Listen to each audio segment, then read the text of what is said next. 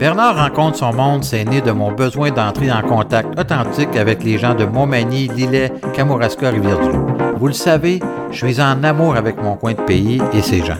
Pendant une heure, je discute avec une personne du comté de tous âges, de toute profession ou de toute allégeance, de son parcours et de sa philosophie de vie. Et je vous partage notre conversation. Abonnez-vous pour ne pas manquer un épisode et allez-y d'un 5 étoiles. Bernard rencontre son monde commence maintenant.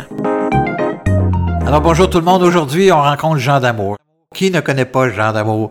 Un député, euh, homme d'affaires, euh, communicateur, impliqué de façon intrinsèque dans le développement de la ville de Rivière-du-Loup en tant que maire aussi et à la Chambre de commerce. Il est aujourd'hui retraité de la politique suite à la dernière campagne électorale provinciale et euh, de retour dans ses terres, si je peux dire ça comme ça, avec sa famille, ses petits-enfants et a plein de projets de développement. En arrière, chaque politicien, bien sûr, il y a un être humain. C'est-à-dire que souvent, on a l'impression qu'un personnage public, ça ne vit que par la visibilité qu'on lui donne, mais il y a aussi des vies privées en arrière de ça et cet aspect-là que j'ai voulu développer avec Jean et qui a agréablement accepté mon invitation. Alors, communicateur, radiophonique, c'est un encanteur euh, incroyable. Alors, je vous invite à écouter cette entrevue tout à fait charmante que j'ai eue avec lui. Il a ouvert son cœur véritablement à mes questions. Écoutez ça, ça vaut vraiment la peine.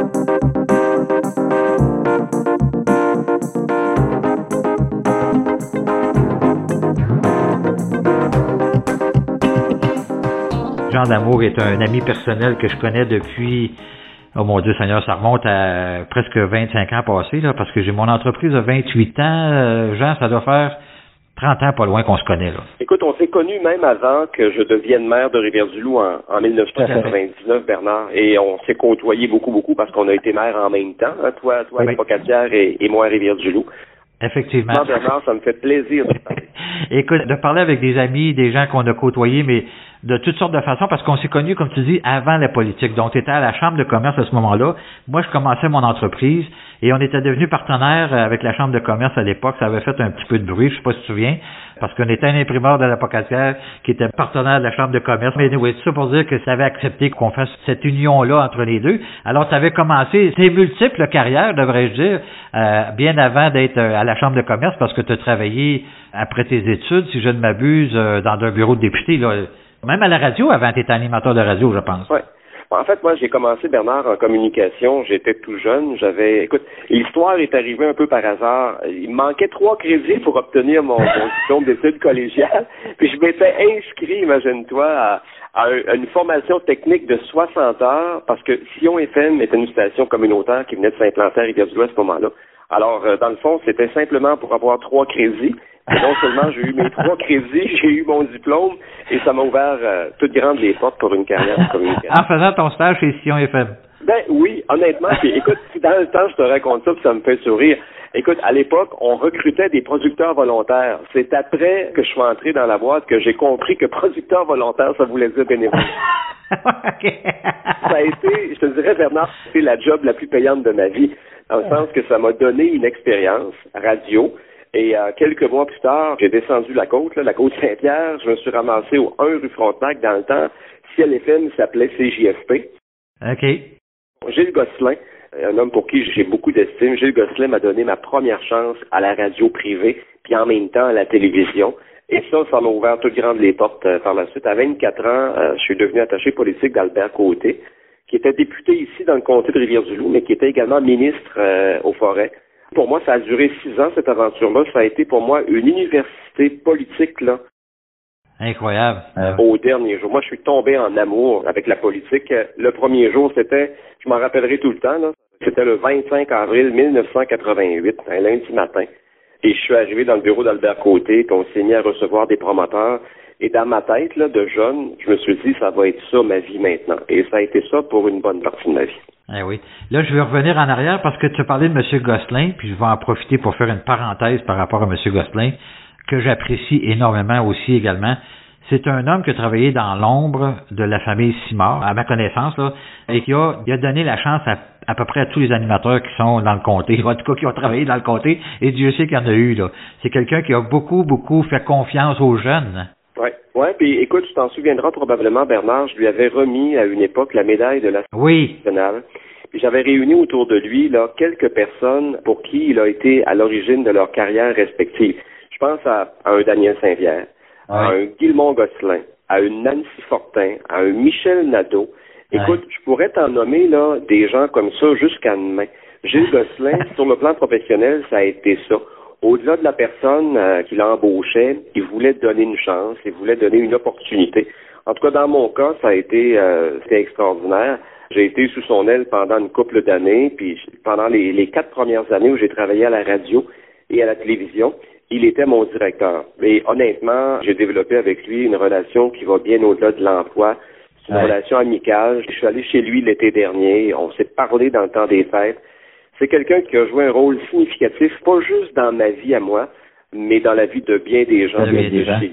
Puis il a joué un rôle aussi à la Pocatière parce qu'il a géré la station CHGB de l'époque, puis qui est devenu Choc FM, là, puis encore jusqu'à tout récemment, là, il y a quelques années, qui a arrêté, puis euh, à un âge vénérable, faut bien le dire. Là. Mais je veux absolument te poser une question parce que je sais que mon fils et ton fils ont étudié en agriculture, et ton fils, lui, a continué, mon le mien a pris un autre chemin, là, mais mais toi, tu n'as pas étudié en agriculture parce que tu es né sur une ferme? Moi, j'ai pas étudié en agriculture, honnêtement. Puis, écoute, de l'endroit où je te parle aujourd'hui, Bernard, là, derrière chez moi, je suis mon propre voisin parce que j'habite dans un secteur résidentiel et derrière chez moi, c'est la ferme. Écoute, je vis présentement là où je suis né. C'est pas compliqué. Je suis né en 63 et euh, mon fils est la sixième génération de d'amour. Alors, euh, la ferme a toujours occupé une place très, très importante pour moi. Même si j'ai pas de formation en agriculture, moi, je te raconte en deux mots, là, ça s'est passé quelque part, j'étais euh, quatrième, cinquième secondaire. C'est sûr que la ferme m'intéressait. Puis moi, j'ai pas de frère, pas de soeur, fait que la relève, on en avait fait le tour. Ça m'intéressait, ça m'intéresse encore beaucoup, mais je voulais connaître autre chose. Puis, euh, Jean, t'es enfant unique, toi? Ouais, moi j'ai, ah. oui, oui. Écoute, je savais pas ça. Une longue histoire, ben enfin, euh, enfin ma mère, euh, ma mère a, connu des complications à ma naissance qui ont fait en sorte qu'ils n'ont pas pu avoir d'autres enfants. Alors je suis, je suis unique. Mon père comptait beaucoup sur moi, mais c'est quand même pas anodin. Là. Mon père a pris un semblant de retraite à l'âge de 69 ans. Quand mon fils est arrivé en 2009, quand Jean-Mathieu a terminé à l'ITA, en fait, ça a sauté une génération. Quoique, entre-temps, toutes mes vacances d'été, toutes mes vacances tout court, là, moi, je les ai passées à travailler sur la ferme. Marie et moi, on a commencé à voyager sur le tard parce qu'avant, quand j'avais des vacances, ben, écoute, je faisais les foins. Je faisais les semences, euh, je labourais un petit peu l'automne. J'ai toujours été près de la ferme. Puis pendant des années, Bernard, quand je vivais à Rivière-du-Loup, je vis toujours à Rivière-du-Loup, mais tu sais, quand je suis devenu député, j'étais à tous les matins, j'allais sur la ferme. Puis encore aujourd'hui, là, à tous les matins, je traverse sur la ferme. J'ai toujours aimé ça, mais en même temps, j'ai toujours été davantage attiré par les communications. Alors, j'ai essayé de garder un équilibre là-dedans toute ma vie. Ça n'a pas été simple, mais aujourd'hui, je me retrouve avec un fils qui est à la tête de l'entreprise, qui a 31 ans, qui est tout à fait euh, autonome. Je l'aide un peu, peut-être moins, mais euh, écoute, euh, ce, qui est, ce qui est le fun pour moi, c'est que la ferme prend de l'expansion. On a fait beaucoup d'acquisitions. En fait, on a acheté la ferme de mon père en 2009. Puis par la suite, ben, on n'a pas arrêté de l'agrandir. Alors, euh, c'est ça. C'est devenu une belle entreprise. Je suis pas mal fier de ça. Et ton fils euh, est pas tombé loin de l'arbre dans la mesure où il y a beaucoup d'ambition, parce qu'il est parti il y a quelques années la laiterie Aura, qui est un succès absolument incroyable, euh, avec les investissements importants qu'ils ont fait pas plus tard que l'automne dernier, et qui euh, est en projet de développer d'autres produits. Ça va super bien leur affaire là. Oui, ça va même euh, très bien. Puis à la blague, je disais à sa mère encore récemment, il est étourdissant, là. Euh, c'est ça. Puis au début, je te raconte l'anecdote. Lorsque Jean-Mathieu m'a annoncé qu'il voulait commercialiser son lait, je, connais un peu le, système de vente du lait au Québec, la fédération, tout ça. Je lui ai dit, écoute, sais-tu dans quoi tu t'embarques? Puis à la limite, là, mon cœur de père voulant être un peu protecteur, je n'étais pas vraiment en faveur de ça. Mais euh, comme, comme, sceptique, je suis totalement confondu. Il a signé des ententes avec Métro. Il est en processus de développement de produits. Puis ce qui est arrivé du champ gauche aussi, c'est le poulailler. Euh, oui. 1840 poules au moment où je te parle. En passant, dans ma tournée agricole, on est allé chez lui. On avait invité les gens de CIMT à venir parce qu'ils voulaient faire un, topo sur, euh, sur le monde agricole, la tournée qu'on faisait. Puis là, il y avait une poule sur mon épaule. Mais c'est un, autre, un autre secteur d'activité que ton fils a développé, parce qu'au départ, c'était des vaches laitières que vous aviez, non? Oui, oui, oui. Historiquement, chez nous, ça a été des vaches laitières. Dans le temps, il y a plusieurs, plusieurs années. Mon père faisait un peu de production porcine, mais c'était un peu beaucoup artisanal. C'était plus un revenu d'appoint. mon père avait fait cette transition-là. Là, c'était des vaches laitières uniquement. Ça a été, ça a été ça. Ça a été le moteur de la ferme. Là, depuis toujours, ça a été les vaches laitières. Maintenant, là, euh, les poules, c'est arrivé un peu du champ gauche. Euh, mon fils avait déjà une centaine de poules, ou un peu moins, parce que avec les normes de la fédération, il pouvait, en avoir, je pense, c'est 99. Mais il a eu la possibilité de mettre la main sur un quota à un moment donné. Alors, euh, il a fait ce virage-là. Puis on avait aussi, je te disais tantôt qu'on a acquis des fermes à côté de chez nous. Il y a la ferme principale, puis le voisin, lorsqu'on a acheté sa ferme, ça venait avec une grange et une étable froide. Donc, l'étable a été transformée en poulailler. Écoute, à la blague, je te dirais, on a 1840 poules. Le défi, c'est d'apprendre les noms. J'espère que tu as une bonne mémoire. Je sont tous pour eux, ça ressemble tout. C'est un méchant défi. Non, j'ai pas réussi. Je sais que tu as une bonne mémoire malgré tout. Écoute, en tant que politicien, c'est une grande qualité. Ce que je n'ai pas, par ailleurs, d'être capable de se souvenir, d'avoir une bonne mémoire des noms. Et Dieu sait que tu en as eu. Bon, tu travaillais avec M. Côté, tu as appris déjà les rouages de la vie politique. Mais là, tu es à la Chambre de commerce. Ensuite, là, on t'a, je pense, euh, invité d'une certaine manière. Peut-être que ce gars-là, il aurait le potentiel de devenir maire. C'est comme ça que ça s'est passé un peu ou euh? Oui, ben écoute, la première fois que j'ai été candidat, Bernard, pour une élection, c'était en 1994 où euh, bon, M. Côté avait quitté en janvier 1994, rappelle-toi. C'est au moment où Daniel Johnson devient premier ministre du Québec, après le départ de M. Bourassa. Écoute, euh, tout était prévu dans ma campagne, ça aurait été difficile quand même, mais on avait de l'espoir jusqu'au jour où en juin 94 est arrivé un bonhomme dans le comté. C'est un nom qui va te dire quelque chose, là. Mario Mario est arrivé en 94. Écoute, euh, le jeune gars qui a tenu tête à Robert Bourassa, euh, Mario est un peu l'idole. Et Mario a gagné 94. Mais ça veut jamais. Mario, à ce moment-là, était déjà chef de l'ADQ de l'époque, non? Oui, déjà, oui. Oui, écoute, Mario est arrivé à 24 ans. Euh, il avait été, euh, quelques mois précédemment, il a été, euh, il a été défini comme le chef de l'Action démocratique du Québec. D'ailleurs, il est le fondateur de ce parti-là. Et c'est à une époque où, écoute, on est au sortir de la crise d'Oka. Écoute, le Parti libéral n'a pas la cote à ce moment-là. Robert Bourassa quitte. Robert Bourassa aurait même pas pu appeler ça une victoire morale. Parfois, quand on perdait, Robert Bourassa disait la pluralité des voix fait que c'est une victoire morale. Écoute, j'ai eu 18,23% du voix. Écoute, j'ai été troisième. Il y avait, euh, il y avait Mario premier. Le deuxième, c'était le péquiste Harold Lebel. Oui. Puis euh, moi, j'ai, je me suis classé troisième. Bon, écoute, j'ai souvent dit après, Bernard, qu'une défaite, c'est très formateur en politique. Si je n'avais pas perdu 94, j'aurais probablement pas gagné toutes les autres campagnes parce qu'il y a des pièges en campagne électorale qui se pointent à toi. Alors, écoute, je les ai évités parce que j'avais l'expérience de campagne. Puis, écoute, je suis retourné faire de la radio. J'ai vécu la chambre de commerce après et en 99, en 99, au dernier millénaire, au siècle dernier, j'ai été élu maire de Rivière-du-Loup. Oui, ça, ça a été, euh, moi, ça a été une des plus belles périodes, en tout cas, de ma vie, d'avoir été maire de Ville-la-Pocatière. C'est un, au départ, là, c'est un honneur que de représenter sa population, à quel que soit le niveau politique qu'on le fait, là. Puis d'être maire, évidemment, euh, c'est souvent l'endroit où on est les plus près des citoyens, dans une certaine mesure, en tout cas, où on règle des enjeux qui sont d'ordre dans la quotidienneté des gens. On vit un moment particulier quand on est maire dans sa vie, puis on dit toujours maire un jour, maire toujours. Mais moi, c'est encore vrai parce que les gens m'appellent encore monsieur le maire à la écoute, un homme là que tu connais et que je connais très bien aussi, Bernard Bélanger. Oui, ben Bernard Bélanger n'a jamais cessé de m'appeler Monsieur le maire. Encore aujourd'hui, si je le rencontrais au restaurant ce midi, là, il me dirait bonjour, Monsieur le maire. Tu as tellement raison. C'est une politique de proximité. Ah, tu es avec ton monde tout le temps. Quand tu fais le plein, tu es avec ton monde. Quand tu vas à l'épicerie, tu es avec ton monde.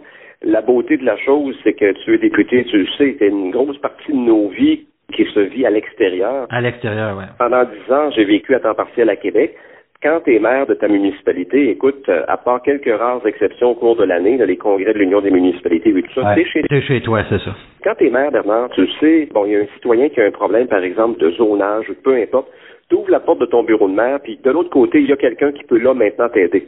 Quand mhm. tu deviens député, dépendamment du secteur d'activité qui est abordé, ben ton fonctionnaire, parfois, il est un peu plus loin. Il est à Québec, mhm. ou tu l'as pas à portée de main. C'est une mécanique qui est différente.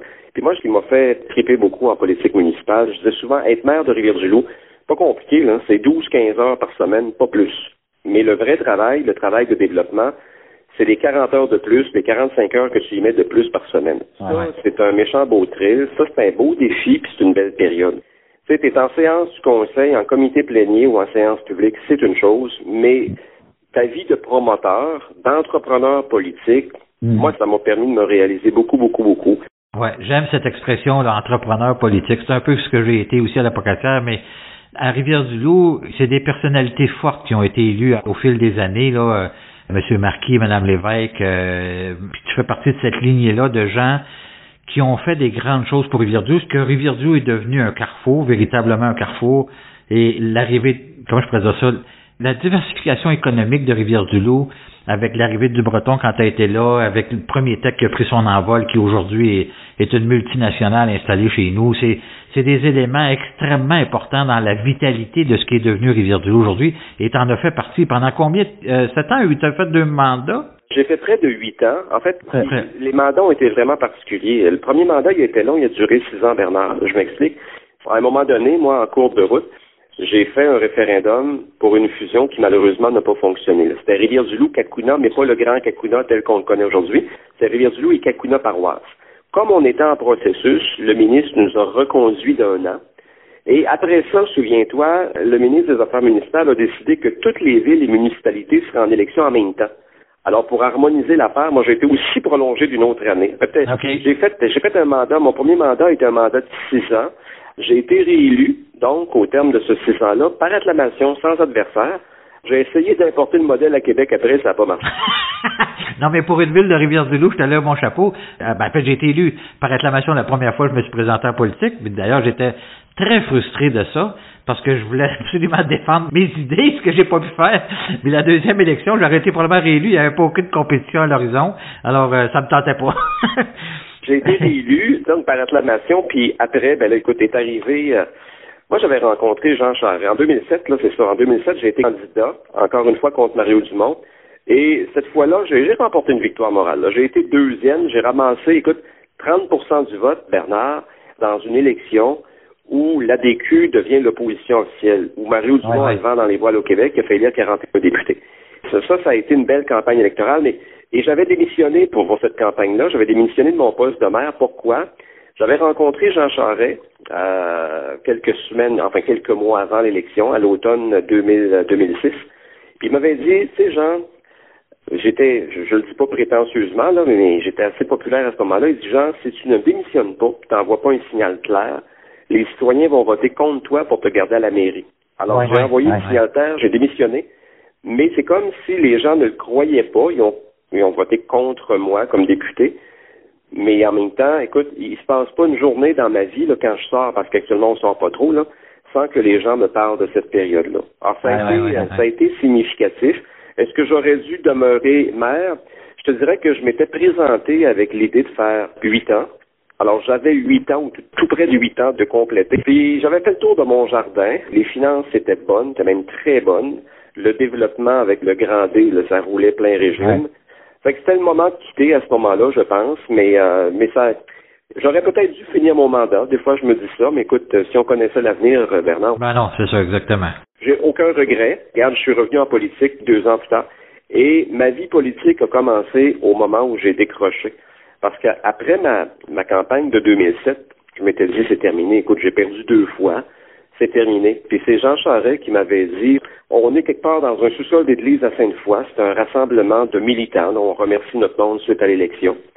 Et euh, Jean Charest me dit comme ça, il dit, t'as pas l'air filé, Jean. Ben, j'ai dit, écoutez, euh, moi, M. Charest, j'avais un rêve dans ma vie, c'était d'être député, puis je suis passé à côté. Puis là, il m'a dit quelque chose qui, sur le coup, m'a quasiment même insulté. Il dit, t'as rien compris. Je dis, comment ça, j'ai rien compris? J'avais, euh, dans le début de la quarantaine à ce moment-là, il m'a dit, tu sais, Jean, tu penses que ta carrière politique est terminée, est juste pas commencé. J'ai retenu ça. Je suis reparti vers Rivière-du-Loup avec cette pensée-là, mais dans ma tête, c'est fini. Et là, écoute, on est en avril 2007 et en janvier 2008, le téléphone sonne. Et le gars qui, est à l'autre bout du fil, il s'appelle Carl Blackburn, qui est organisateur en chef pour le parti. Qui est aujourd'hui rendu président du Conseil du patronat du Québec. Exact, exactement. Il a travaillé chez Résolu entre deux. Oui, oui, Carl me dit, as-tu déjà pensé devenir président du parti? Et là, je réponds pour le Québec. Puis historiquement, euh, Bernard, c'est des gens de Montréal qui occupaient cette fonction-là, ouais, ouais, ouais, bénévole. Et j'avais répondu, qu'est-ce que le chef en pense? Il m'avait dit, pourquoi tu penses que je t'appelle? j'avais rencontré Jean Charest une couple de jours plus tard. Et honnêtement, là, ça, là, même si c'était bénévole, ça a été une, une, un retour pour moi en politique qui a été bien fun. Ça m'a permis de connaître, ben, je connaissais déjà pas mal le Québec, là, mais ça m'a amené dans les organisations, de, dans bien des comtés. J'ai vécu, moi, le moment où Jean Charest a décidé en 2008, rappelle-toi, les deux mains sur le volant, là, on est minoritaire. Ouais, a décidé d'aller en élection l'automne. J'étais là comme président, puis j'ai vécu des moments inoubliables. C'est l'anecdote que j'ai souvent racontée, puis les gens sont pas de l'entendre, les gens de mon entourage, mais mes proches. C'est que moi, le soir de l'élection en 2008, en décembre 2008, on est à Sherbrooke. C'est moi qui ai présenté le premier ministre sur la scène. Puis après, comme la majorité nous venait pas mal de Québec, on a pris l'avion et on est débarqué à Québec, au Château Bonentente. Puis j'avais un moment d'émotion parce que, écoute, depuis Duplessis, c'était la première fois qu'un premier ministre était élu pour une troisième fois consécutive au Québec. Il y a Mme Dion, sa conjointe, il y a son chef de cabinet, une couple de personnes proches et moi. Un soir d'élection où on redevient majoritaire, tu sais, moi, le jeune gars de Rivière-du-Loup, là, euh, tout content d'être là. Écoute, c'était quasiment un moment d'émotion j'avais remercié M. Charest. J'ai dit, écoutez, vous pourriez être entouré par des centaines de personnes ce soir, mais moi, je suis là. Merci. Parce que ça me faisait vraiment, juste, vraiment plaisir d'être là. C'est des situations en politique, Bernard, que c'est pas tout le monde qui peut vivre. Ah, absolument. Je suis totalement d'accord avec toi. Jean, je veux pas faire euh, abstraction de, de difficultés qu'on peut vivre en politique non plus, puis euh, d'écueils qui peuvent nous arriver. Il est arrivé euh, avec cette histoire où tu étais président, où la divulgation du salaire du premier ministre, je sais pas quoi, qui venait du parti, ça avait fait un peu une éclaboussure, le contexte dans lequel ça s'était produit. Est-ce que ça t'a marqué cet épisode-là ou ça a été... Euh... Ben écoute, oui, honnêtement, c'est une erreur puis pas une erreur. Écoute, il faut replacer ça dans son contexte. Quand on est en 2008, M. Charest n'était pas le seul chef de parti à recevoir un salaire, soit dit en passant. Là. Ouais, ouais, ouais, ouais. D'autres euh, vivaient exactement la même chose, puis je suis convaincu que ça s'est vécu puis que ça se dit à Ottawa. Sauf que candidement, tu arrives quelque part, puis le salaire sort. Puis moi, écoute, euh, jusqu'à un certain point, je confirme. Ça n'a pas été la déclaration de ma vie, mais dis-toi bien une chose, si c'est pas moi qui l'avais sorti à ce moment-là, l'information, elle aurait sorti. Elle aurait sorti quand même, oui, c'est ça. Puis, c'est ça. Alors, euh, à ce moment-là, ben écoute, euh, on arrive à un moment de notre vie politique où les gens cherchent, puis bon, écoute, moi, en soi, sur le coup, j'ai pas considéré que c'est une grave erreur. Mais honnêtement, après, c'est sûr que ça a un peu ébranlé les colonnes du temps. si je voulais marquer mon arrivée à la présidence du parti, c'est élu le dimanche matin, la déclaration le dimanche après-midi, c'est dans le timing difficile de faire mieux. Là. à ce moment-là, tu étais président du parti, mais tu n'étais pas candidat. Tu es devenu candidat par après. Là. 2009, ouais, 2009. Bon, je suis élu président en mars 2008. La campagne électorale a lieu en décembre 2008. M. Charest redevient premier ministre d'un gouvernement majoritaire. Et ce soir-là, l'élection, bon, j'assiste à ça. Là. M. Charest parle, parle à ses adversaires, qui lui concèdent la victoire, et euh, on apprend quelques minutes plus tard sur l'écran de la télévision, puis M. Dumont, qui est Mario, qui décide d'annoncer son départ de la vie politique. On est à peu près une douzaine dans cette salle-là à Sherbrooke, au Delta. Systématiquement, il y a à peu près 10 têtes sur 12 qui se tournent vers moi. me faire de voir la scène. Ils viennent gagner, puis ils annoncent que ça va, puis tout le monde se retourne pour regarder toi parce que t'es le candidat qui va inévitablement prendre la place. et, là, le soir, ben c'est ça, on s'en vient à Québec en avion, puis on embarque dans l'auto, puis on s'en va vers le, lieu de rassemblement, et là, M. Charest qui me dit, écoute, est-ce que le job de député de Rivière-du-Loup, ça te tente encore? oui. Parce que là, attends un peu. Et de fil en aiguille, ça c'est en décembre, tu sais, euh, M. Charest a formé cette année-là son conseil des ministres juste avant Noël. Puis après Noël, vers la mi-janvier, c'est bien sûr qu'un président de parti, ça rencontre le chef du parti, puis ça doit se parler. Et euh, ben écoute, là, c'est devenu assez clair que j'allais devenir candidat. Je me rappelle, j'avais dit à Marise, je partais pour Québec, puis j'avais dit, c'est sûr que le chef va m'en parler. Là. Puis dans sa tête, c'est assez clair aussi. Alors, écoute, euh, sur le coup, j'ai dit non, je suis pas certain du tout. J'ai dit, regarde, j'ai perdu deux fois. Et je me rappelle de sa réponse, il m'avait dit, écoute, on est un gouvernement majoritaire, nos affaires vont bien, tout le monde sait dans ta région que c'est le rêve de ta vie. Si tu te présentes pas, t'envoies un drôle de signal. Mm dit, je me permets de te rappeler que tu es le président du parti. Alors, j'ai dit, bon. Alors, je suis allé comme candidat, puis honnêtement, ça a été une belle et une grande décision, même si je l'ai pas eu facile. Euh, j'ai quand même eu une belle, j'ai eu trois belles victoires comme député par la suite. 2009, écoute, le, le candidat avec lequel j'ai dû composer s'appelle Paul Crête. Oui. D'ailleurs, pour l'histoire politique, c'est le fait que Paul a décidé, parce que lui aussi venait d'être élu en septembre l'année d'avant ou novembre l'année d'avant. Les fédéraux étaient en élection un mois avant nous. C'est ça. Puis là, lui a décidé de démissionner du fédéral après avoir été là 16 ans pour aller au provincial dans le comté contre toi. Et c'est moi qui ai pris sa place, là. c'est jamais winner, ces affaires-là. Quand tu changes de niveau politique, sérieux, là, moi, j'ai quitté la mairie pour être député, mais j'ai démissionné, là. Comme si les gens étaient pas favorables à ça. Même chose pour Paul Crête, là. Euh, Monsieur Crête, euh, tu sais, j'en ai toujours parlé avec respect parce que dans la liste de mes adversaires, j'ai toujours considéré que c'était un monsieur, là. Les adversaires, ça peut aussi se respecter, puis j'ai jamais eu de problème avec Paul. Je ne dirais pas qu'on est devenus des amis, tu sais, la politique étant ce qu'elle ah est. Mais en même temps, tu sais, je peux pas dire de mal. Ceci dit, ben, Paul a démissionné. C'est sûr que quand il est arrivé en campagne, moi, j'avais déjà annoncé mes couleurs à ce moment-là. C'est sûr que c'est le gars était réélu par des majorités de 10-12 000 voix. C'était quand même pas banal, là. Et euh, il arrive en campagne. Puis moi, je, je c'est sûr que la première semaine, la deuxième semaine, il y a un peu de mouvement. Tu sens que les gens s'interrogent, puis c'est légitime, ça s'appelle la démocratie. À un uh-huh. moment donné, c'est comme si les gens avaient dit, ouais, OK, là, d'amour, là, ça fait assez longtemps, là. Écoute, on va se présenter, il va se présenter. Il est dû.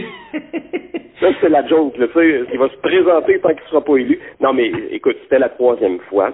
Et, et, et, dans la liste des campagnes électorales, parce que j'en ai fait sept, plus l'élection où j'ai été réélu par acclamation là, à la mairie, Honnêtement, 2009 avait été une belle campagne. Puis une partielle, tu sais, c'est ton parti qui dépend. Oui, oui, tout à fait, tout à fait. Tu l'as vécu, toi aussi. absolument, en 2009, effectivement. C'est le Canada au complet qui est en arrière de moi, le conservateur, bien sûr.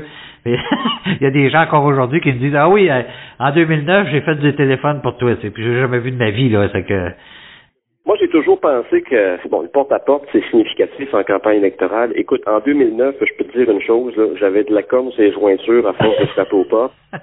Et dès le début, quand la campagne a été officielle, officielle, officielle, j'ai senti qu'on avait un peu le vent dans le dos. Mais à dix jours de l'élection, on avait eu un débat, puis honnêtement, il y a des matins où tu fais le bien, non? Ça avait été un bon débat, je pense.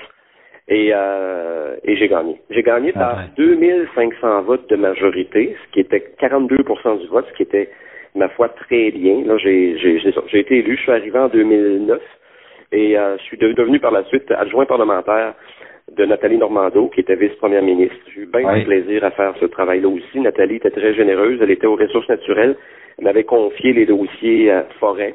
Fait que ça, puis moi, écoute, j'avais travaillé chez Albert Côté à l'époque, comme je te le disais tantôt. Ouais, ouais, ouais, ouais. Et quand Nathalie a quitté, euh, je suis resté en poste dans le même ministère. Là, j'ai travaillé avec Clément Gignac, qui est un économiste extraordinaire, un homme d'une grande compétence.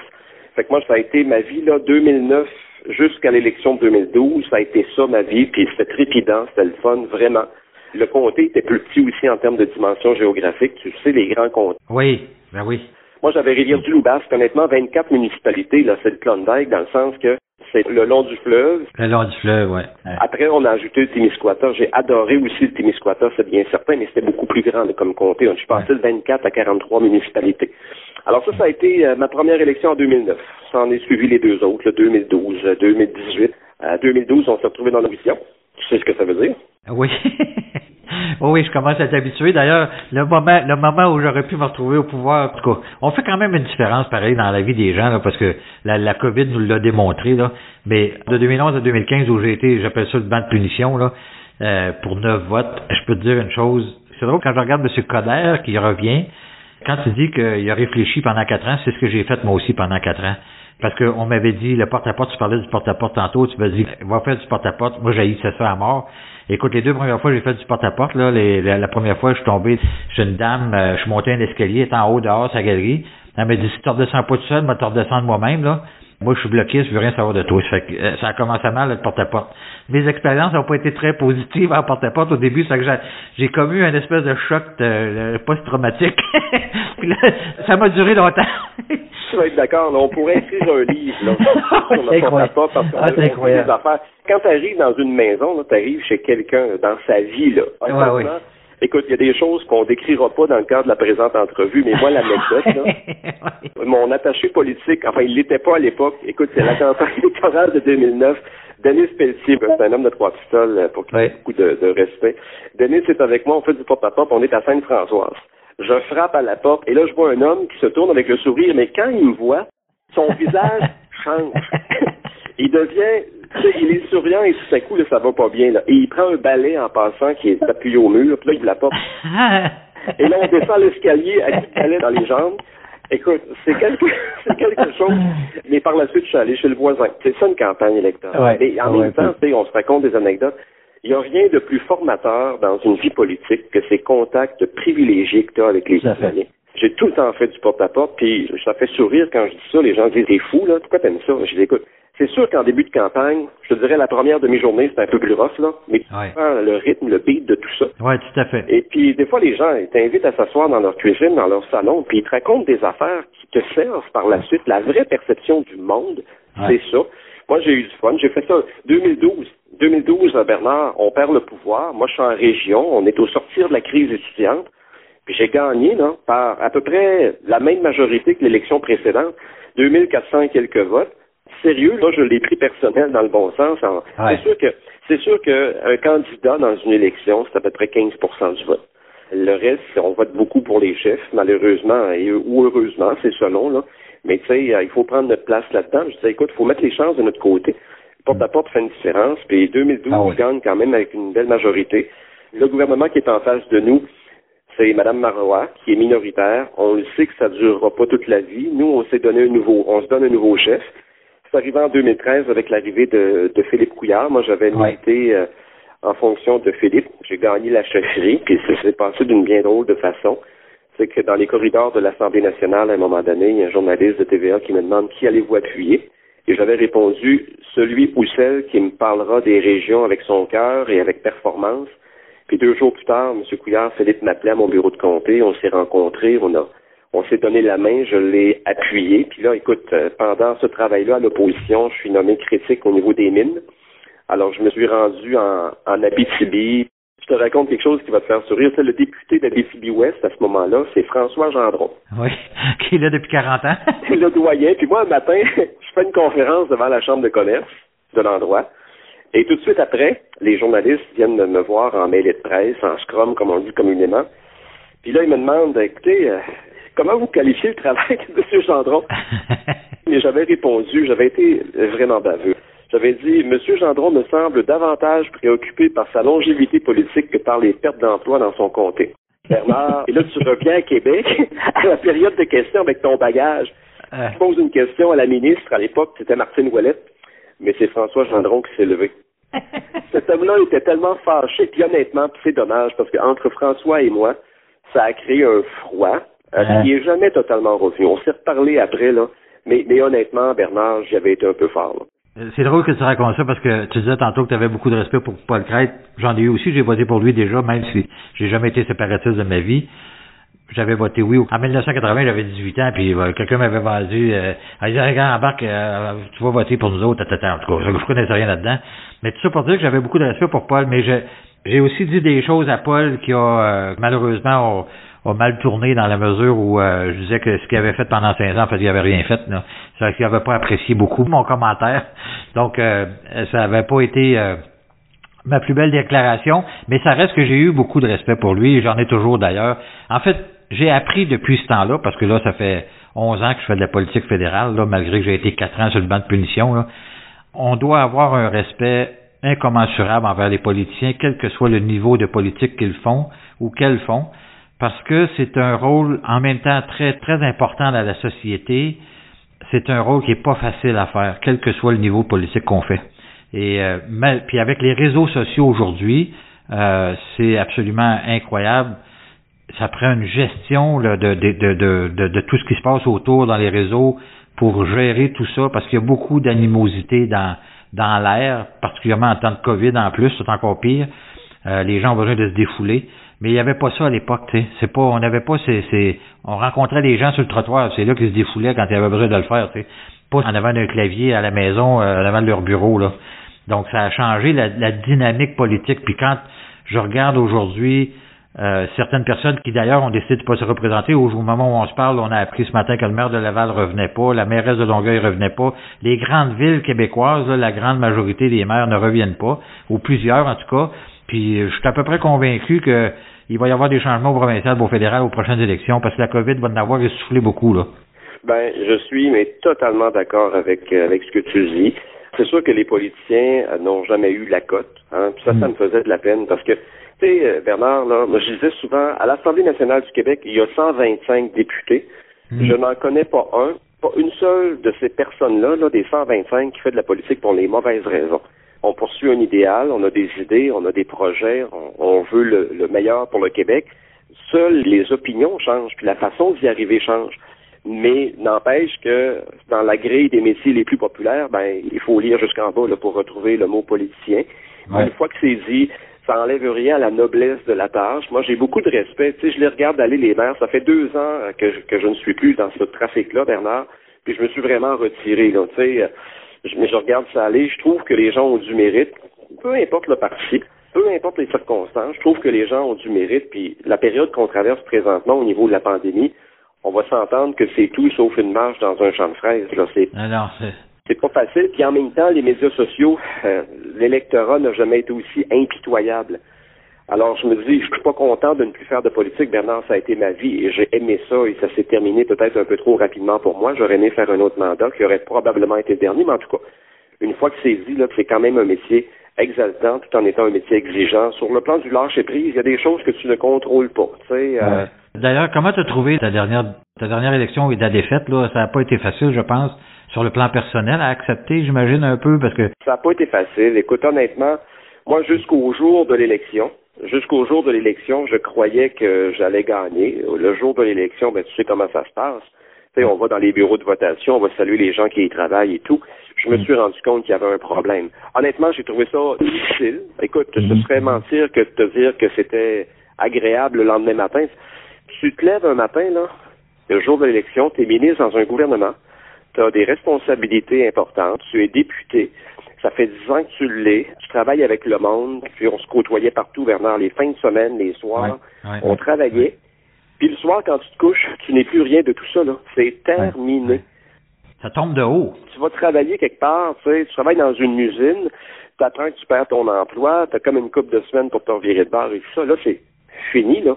Ça se termine comme ça. Tu n'as pas le droit de signer une lettre. Tu restes un conseil des ministres auquel tu dois assister et c'est terminé. Fait que là, tu retombes dans la vraie vie.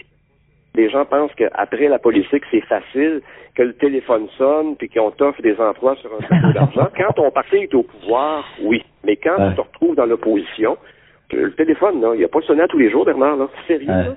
Il a pas sonné à tous les jours. Fait que moi, j'ai décidé que je faisais autre chose. De toute façon, probablement que j'aurais pas. Tu quand tu as été ministre, tu as retrouvé qu'un patron du jour au lendemain, ça doit être assez pénible. Ouais, ouais. Mais bon, j'ai des là avec ça. Puis je suis pas malheureux. Puis Jean Charest disait souvent, il nous disait en caucus, rappelez-vous toujours, il y a la politique, mais il y a la vie. Puis il y a une vie après la politique. Tu tu te rends pas compte à quel point il a raison au moment où il le dit.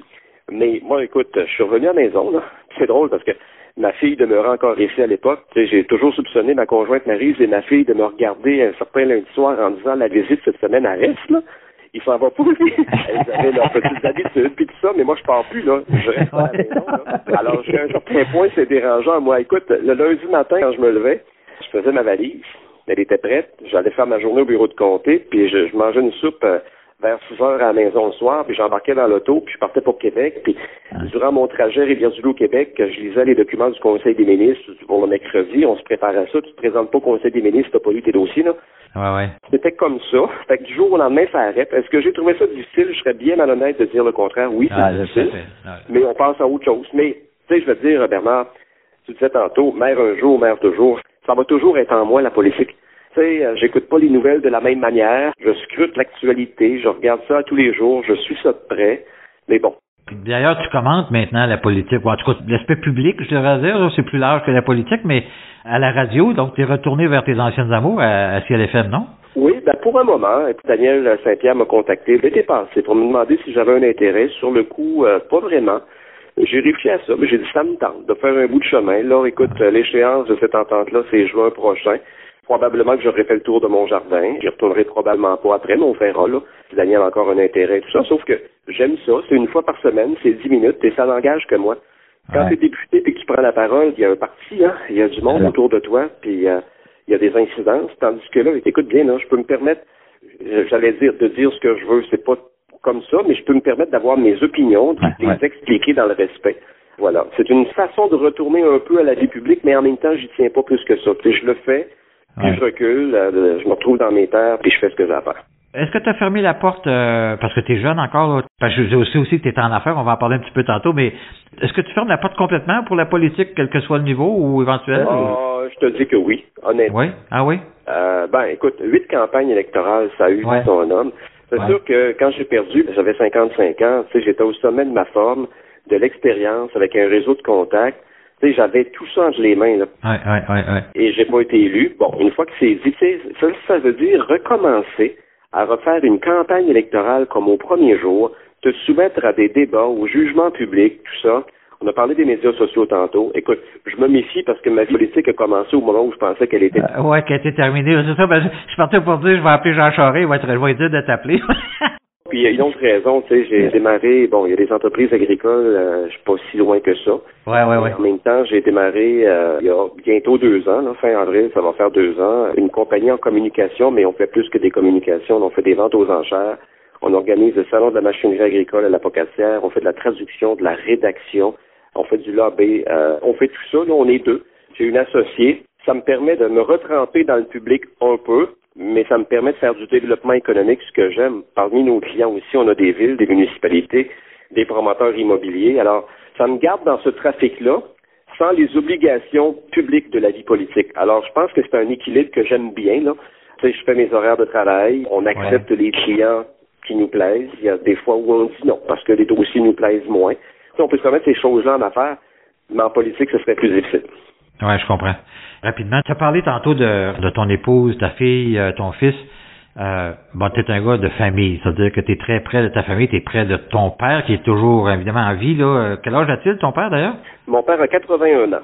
81 ans. Donc, lui, il travaille probablement encore sur la ferme malgré son âge, un peu, là. Ouais, ben, il donne un coup de main l'été lorsqu'on fait les foins. Euh, c'est sûr qu'on lui demande pas de travailler de 6 heures le matin à 10 heures le soir, mais il est très présent. Il a gardé sa maison sur la ferme. je parle beaucoup de mes enfants. Oui, j'ai un fils qui est sur la ferme. Je parle de ma mm. fille, mais entre les deux, j'ai aussi deux autres garçons. J'ai Charles qui, lui, euh, est ingénieur.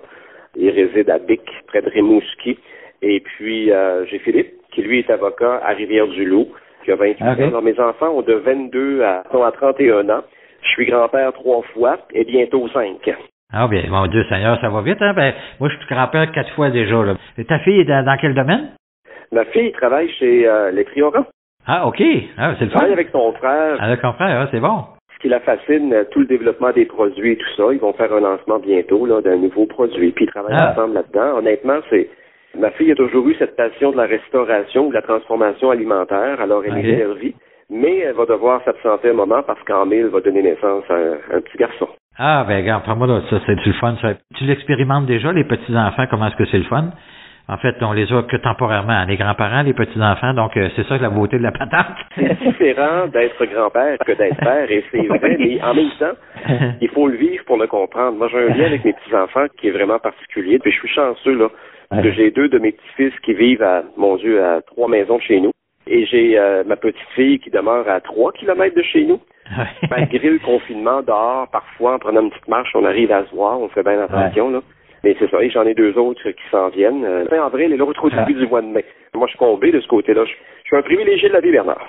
Ben, excellent. Comment tu as vécu la pandémie? Comment tu trouves euh, tout cet épisode? Puis là, là, au moment où on se parle, il y a une éclosion de variants dans le comté euh, très, très importante là actuellement. C'est fou là, ce qui est en train d'arriver. on, on, pensait qu'on était à l'abri là, jusqu'à pratiquement il y a deux, trois semaines passées, là, parce que ça allait très bien là, dans le Bas-Saint-Laurent.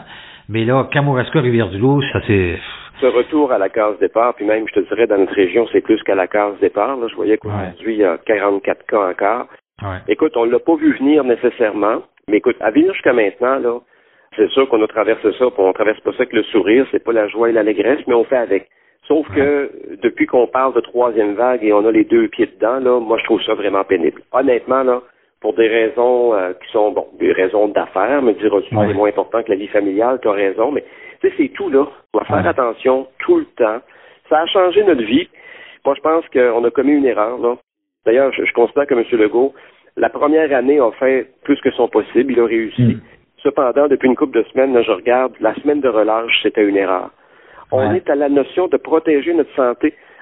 Mais en tout cas, moi, je suis inquiet. Honnêtement, je regarde ça avec une certaine appréhension, puis en me disant, écoute, on n'est pas sorti de l'auberge, du moins pas encore. Ouais en tout cas, pour moi, personnellement, là, ça a été une année très difficile, en fait très difficile. Ça n'a pas été simple d'être député. Le contact humain, on a ce besoin de rencontrer les gens, et c'est la pierre angulaire intrinsèque de c'est quoi notre travail.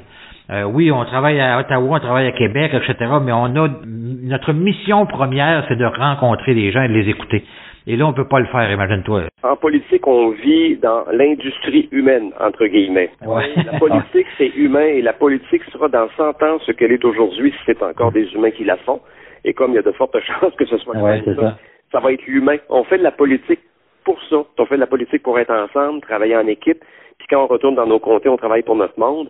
Moi, je suis plus député maintenant, mais j'ai euh, peine à imaginer comment ça se passe tant à Québec qu'à Ottawa. C'est mm-hmm.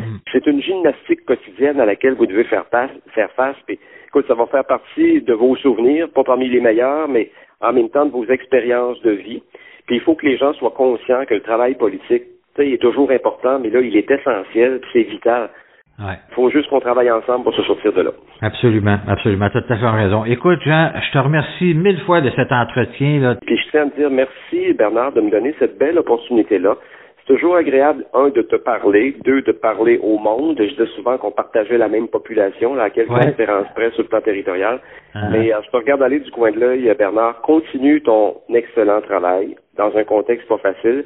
Mais écoute, euh, je pense que les citoyens vont le reconnaître. Il y aura sans doute des élections très, très, très bientôt au niveau fédéral. Moi, je crois que ça va être en juin. Là. Je pense bien que les gens vont être à même de constater le travail que tu as fait. En connaissant, je sais que tu auras encore bien des projets à proposer au monde, alors je te souhaite bonne chance pour la suite des choses. Ben, merci beaucoup, puis merci de m'avoir dit que ta vie politique était terminée. Au moins, je sais que tu ne seras pas candidat libéral fédéral contre moi la prochaine élection. Je peux le prendre pour acquis. C'est bon. merci Jean, à bientôt et salut à ta famille. C'est bien Bernard, au revoir.